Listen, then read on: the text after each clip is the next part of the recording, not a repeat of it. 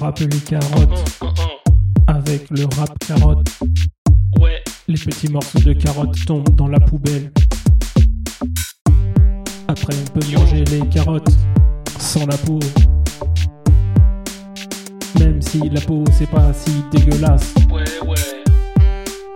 Par contre, faut pas manger le bout ouvert. Et faut aussi penser à enlever la terre. Voilà comment on fait pour râper des carottes.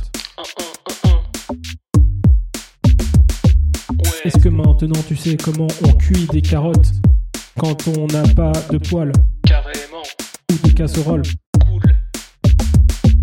Bah en fait, tu prends tes 9 carottes, puis t'en jettes une à la poubelle ou ailleurs où tu la manges en cachette.